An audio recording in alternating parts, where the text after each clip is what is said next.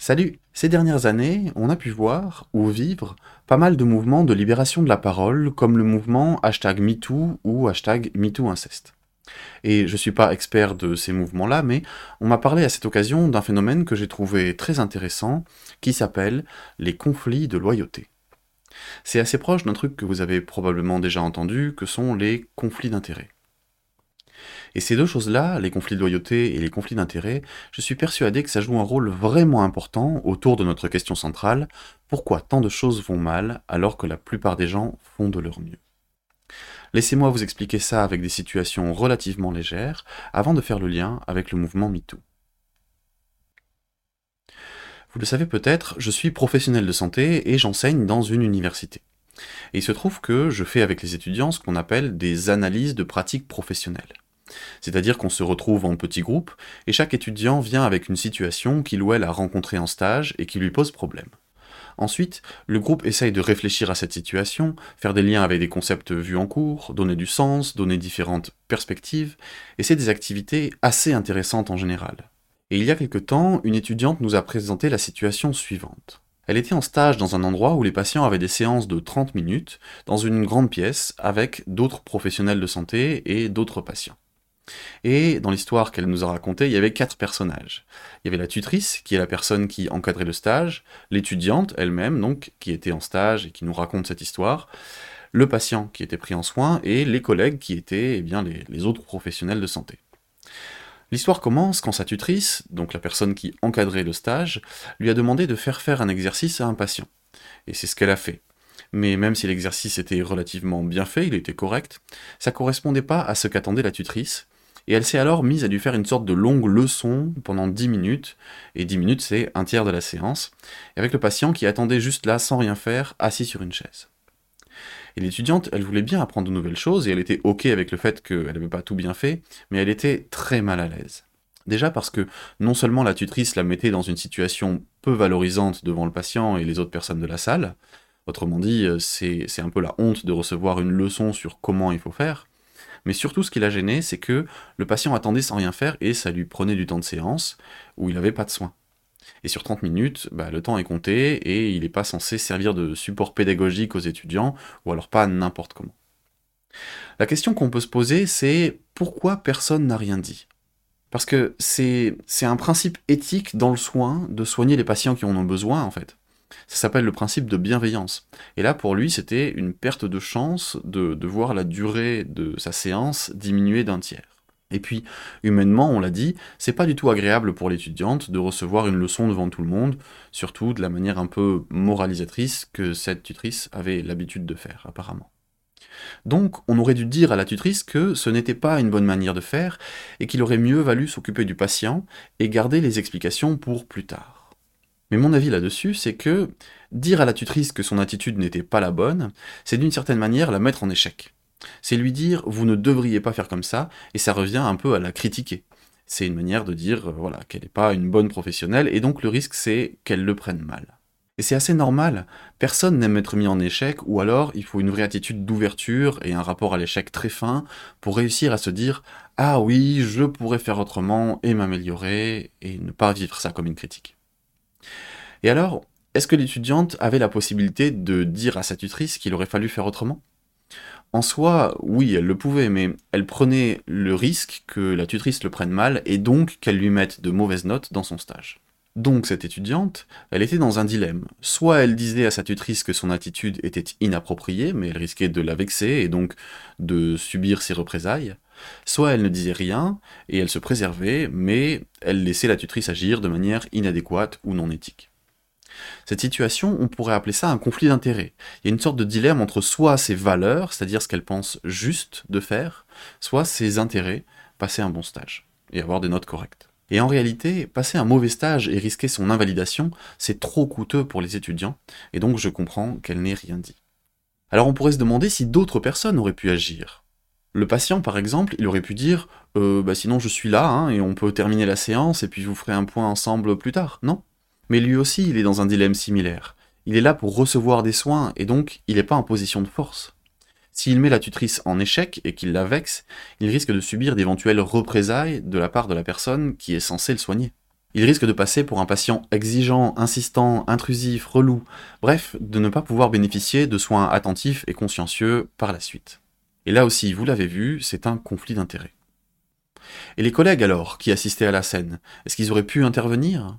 Eh ben, C'est un peu la même logique, mais on pourrait simplement nuancer en disant que cette fois, c'est pas leur intérêt qui est directement menacé, mais la relation avec la tutrice.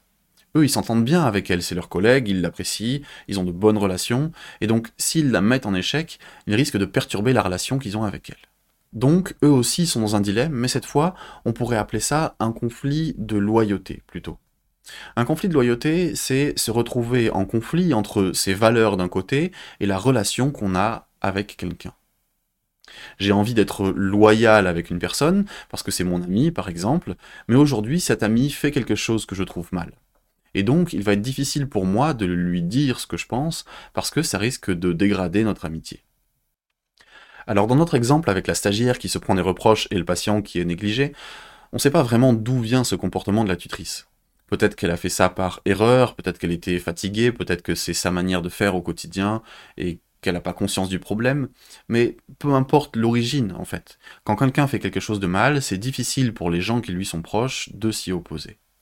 Le conflit de loyauté, c'est donc ça. En tout cas, c'est comme ça que moi je le comprends et que je le vois autour de moi en pratique. C'est pour cette raison, par exemple, que des juges ne peuvent pas juger des personnes de leur famille. Ça influencerait forcément leur jugement. C'est comme un conflit d'intérêts, mais ce qui est en jeu, c'est les relations sociales. Et dans l'histoire de cette étudiante, on peut imaginer qu'il y a à la fois un conflit d'intérêts et des conflits de loyauté. Pendant le mouvement des Gilets jaunes, il y a eu beaucoup de discussions autour des violences policières. À mon grand regret, ces discussions c'était plus des opinions balancées comme ça sans avoir réfléchi, de la part d'un camp ou de l'autre, sans nuance, mais bref. On a pu voir beaucoup d'images sur internet de moments où des policiers étaient violents sans raison apparente. Alors, dans de nombreux cas aussi, la violence de la part des policiers, elle est légitime et justifiée, et globalement, il faut avoir en tête qu'ils exercent un métier difficile dans des conditions difficiles. Preuve en est le taux de suicide énorme dans cette profession. Mais des policiers violents sans raison, juste parce que c'est des connards, je suis certain que ça arrive. Comme dans toutes les professions d'ailleurs, de partout, il y a des gens qui déconnent. Et ce qu'on devrait attendre de l'institution policière, comme de n'importe quelle institution ou profession, c'est qu'il régule ça, en fait. Il devrait punir les policiers qui abusent de leur pouvoir, et c'est peut-être déjà le cas, comme les professionnels de santé doivent punir celles et ceux qui, parmi eux, font des actes immoraux. Et comme les professionnels de la politique doivent punir celles et ceux qui, parmi eux, sont corrompus. C'est l'image de la profession qui est en jeu en fait. Et c'est pour restaurer la confiance des gens dans la profession qu'il faut faire ça. Et je pense que le conflit de loyauté, c'est un frein par rapport à ça. Parce que, j'imagine, hein, je suis pas policier, mais je pense que quand tu passes tes journées avec des collègues et que tu t'entends bien avec eux, et que c'est même nécessaire de bien t'entendre avec eux pour faire du bon travail, en fait, c'est hyper dur de dénoncer un collègue quand il ou elle a fait un acte illégal. Du coup, ça fait que les policiers ont tendance à se couvrir les uns les autres, à se protéger, et donc, les victimes ont énormément de mal à faire reconnaître les abus de pouvoir qu'ils ou elles ont subis. C'est quelque chose qu'un journaliste, Valentin Gendreau, a rapporté quand il a fait une enquête sur la police. Il disait Dans la police, on ne balance pas, ou des expressions du genre on se serre les coudes. Pourquoi, euh, vous, infiltré, vous allez en arriver à couvrir votre collègue? Pourquoi? Parce que dans la police, euh, on balance pas. Celui qui balance, ça devient euh, le traître et du coup on va le mettre au placard. Bon, son enquête, elle n'est pas forcément parfaite, hein. elle est même très critiquée sur le plan méthodologique et éthique, mais je pense que ça illustre le phénomène de conflit de loyauté. Et ça, ça n'aide pas à punir les fous et les abrutis qu'on retrouve dans toutes les professions, mais contre lesquels il faudrait lutter. Je me permets de préciser encore une fois, pour moi, c'est pas aux individus de changer, mais surtout aux professions en tant qu'institutions. Dans le cas de la police, je ne veux pas taper encore plus sur les policiers qui ont un métier difficile, mais je pense qu'il faudrait repenser les institutions policières dans leur globalité. Pour continuer sur ces thématiques joyeuses et légères, je pense qu'on retrouve la même chose du côté des agressions sexuelles ou des viols. Et c'est là qu'on en vient au mouvement hashtag MeToo ou hashtag MeTooInceste. Bon, je répète encore une fois hein, que je ne suis pas spécialiste de ces mouvements, je les connais assez peu, mais ce que j'ai compris des discussions autour de moi, c'est que il semblerait que l'image de l'agresseur méchant dans la rue qui vient avec une cagoule pour violer sa victime, c'est quelque chose de largement surestimé. Et au contraire, ce qui est sous-estimé, c'est les personnes dans notre entourage qui font aussi ce genre d'acte. Ce qui s'est passé avec le mouvement MeToo, enfin, de ce que j'en ai compris, c'est que pendant des décennies, les femmes ont été victimes de harcèlement sexuel, voire de viol, et n'osaient pas en parler. Ou du moins, si elles en parlaient, les personnes de leur entourage essayaient systématiquement de minimiser ce qui s'était passé. Pourquoi? Parce que souvent les agresseurs sont des personnes qui sont dans l'entourage des victimes, et donc on s'entend bien avec. Je ne sais pas si vous voyez venir le conflit de loyauté, mais si dans mon cercle social, une amie se plaint d'avoir été agressée sexuellement par une autre personne que je connais et avec qui je m'entends bien, je vais être confronté à un choix.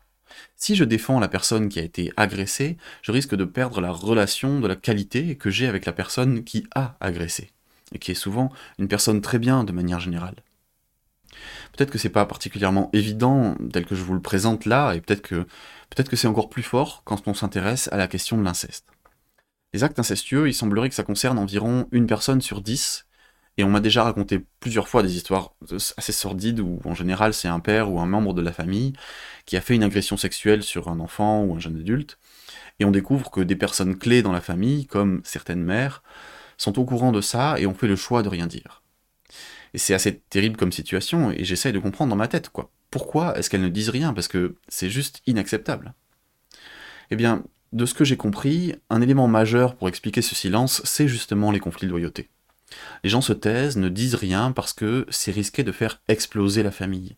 C'est risqué de perdre tout ce que ce cercle social apporte. De l'argent, de la sécurité matérielle, des services, etc alors que c'est tellement plus simple de laisser faire et de faire comme si le problème n'avait pas existé. Dans le premier épisode, on parlait du raisonnement motivé, vous savez, l'idée comme quoi on prend nos décisions en fonction de nos émotions. Eh bien, imaginons une mère qui a des doutes sur les agissements de son mari sur sa fille ou son fils. Il y a deux options. Si c'est vrai que le mari fait des actes de pédocriminalité, on risque plein de choses. Être menacé de mort par le mari, se retrouver hors de la maison, devoir gérer sa fille seule, avoir des conflits juridiques, manquer d'argent, pour avoir comme bénéfice le bien-être de sa fille, certes, et c'est important, et puis sa bonne conscience, mais franchement pas beaucoup plus. Si c'est faux, par contre, tout est beaucoup plus confortable. On peut continuer de faire comme avant et tout va bien. On dit juste que sa fille exagère et puis on n'en parle plus. Pour ces deux options, notre cerveau, il sait qu'il y en a une qui est beaucoup plus avantageuse. Et dans de nombreux cas, il va avoir tendance à se leurrer lui-même, il va préférer considérer que c'est faux, que ça n'existe pas. Et je vous renvoie au concept de limitation cognitive motivée dont on parlait dans le premier épisode. Bref, voilà l'exemple que je voulais vous donner. Encore une fois, c'est pas un sujet que je maîtrise totalement, à l'inverse d'autres personnes autour de moi, mais c'était important de vous en parler parce que c'est une thématique qui est assez grave et qu'on a entendu dans l'actualité ces dernières années. On a un exemple de conflit de loyauté dans un film américain qui en français s'appelle Écrire pour exister. C'est l'histoire d'une jeune prof de littérature qui va enseigner dans un quartier difficile, et il semblerait que les quartiers difficiles aux États-Unis soient marqués par des guerres de gangs entre différents groupes ethniques. Et une partie de ce film, c'est le moment où une jeune fille, qui fait partie d'un gang, est témoin d'un assassinat perpétré par un de ses, alors je sais pas comment on dit, euh, membres, collègues, compères, euh, frères, en tout cas quelqu'un de son gang. Et il y a un procès pour ça, et on lui demande de témoigner pour savoir qui est l'auteur du crime. Et vous voyez le conflit de loyauté. Elle a le choix entre dire la vérité et trahir son gang, ou alors faire un faux témoignage pour protéger ses proches. Et on peut voir pendant toute une partie du film l'énorme pression qu'elle subit à ce sujet des deux côtés. Si elle dit la vérité, elle perd tout, le soutien de ses proches, la protection du gang, les services qui vont avec, etc. Et en échange, elle gagne rien, juste un peu de fierté d'avoir fait quelque chose de juste. Alors un dernier petit mot avant de conclure, j'ai eu l'occasion d'écouter quelques contenus du sociologue Pierre Bourdieu, et dans une émission à la radio, il racontait le travail d'un de ses collègues sociologues lui aussi. J'ai voulu retrouver l'émission dans laquelle il racontait ça, mais euh, franchement, j'arrive pas à mettre la main dessus, j'en suis navré, mais je vous raconte quand même les grandes lignes de ce qu'il disait. Ce sociologue, il s'était intéressé aux conversations que les gens ont dans les trains. Et l'observation de départ, c'était qu'un des sujets de conversation préférés des gens, c'était la pluie et le beau temps. Et ce que son enquête a montré, c'est la raison pour laquelle les gens parlent de ça. Au quotidien, les gens vont spontanément avoir des attitudes qui créent du consensus. Et dans les conversations, si on commence à parler de politique, de société, d'opinion, tout ça, il y a fort à parier que ça crée l'inverse, des polémiques, du conflit. Donc spontanément, les gens parlent de la pluie et du beau parce qu'il n'y a pas plus consensuel comme sujet. Du moins, c'était le cas à l'époque de l'étude où les gens étaient moins conscients de la crise environnementale et climatique. Cette recherche de consensus, c'est-à-dire que quand on est dans un groupe de gens, on va spontanément adapter notre attitude pour éviter les conflits, c'est quelque chose qui rejoint les conflits de loyauté. On veut que les relations se passent bien, et donc on rogne un peu sur nos valeurs, et on ne dit rien quand on n'est pas d'accord avec quelqu'un. Comme la plupart des concepts que je vous ai présentés jusqu'à présent, des conflits de loyauté, j'en vois partout. Et des conflits d'intérêt aussi, hein, mais personnellement j'ai un peu tendance à les confondre en fait. Je vois surtout des conflits de loyauté, moi, dans mon quotidien. Et je le vois beaucoup dans le milieu du travail. C'est pas forcément évident de dire à ses collègues, avec qui on s'entend bien, qu'il y a certaines choses qu'ils font mal. Alors heureusement, c'est pas le quotidien, hein, mais parfois, pour préserver les relations entre les collègues, on les laisse prendre des directions qu'on pense mauvaises, ou alors on va les couvrir, ou alors on va rien dire quand ils font des choses qu'on trouve pas très justes. Quand on jette un œil à la politique, c'est la même chose. Les politiciens qui sont dans un même parti, ils vont avoir tendance à couvrir leurs collègues quand ils ont fait des bourdes, des déclarations absurdes ou autres. Et c'est dur et c'est rare de voir des partis exclure certains de leurs membres en raison de leurs actions. Parce que derrière, il y a des gens qui travaillent ensemble au quotidien et qui s'entendent bien, et donc ça se fait au détriment des relations. Il me vient un proverbe en tête, apparemment d'un type qui s'appelle Edmund Burke, qui dit Pour triompher, le mal n'a besoin que de l'inaction des gens de bien. Eh bien, je crois que les conflits de loyauté sont une des raisons de l'inaction des gens de bien. Voilà, voilà, on arrive à la fin de cet épisode. Je ne sais pas si ça vous parle tout ça, peut-être que vous en repérerez aussi dans votre quotidien des conflits de loyauté ces moments donc où vous n'osez pas vous opposer à quelqu'un que vous aimez bien et qui a fait une connerie selon vous. Si ça vous arrive, racontez-le nous dans les commentaires sur les réseaux sociaux, parce que c'est toujours intéressant d'avoir des exemples et des expériences personnelles. Merci en tout cas d'être resté jusqu'au bout, et je vous dis à bientôt pour un prochain épisode.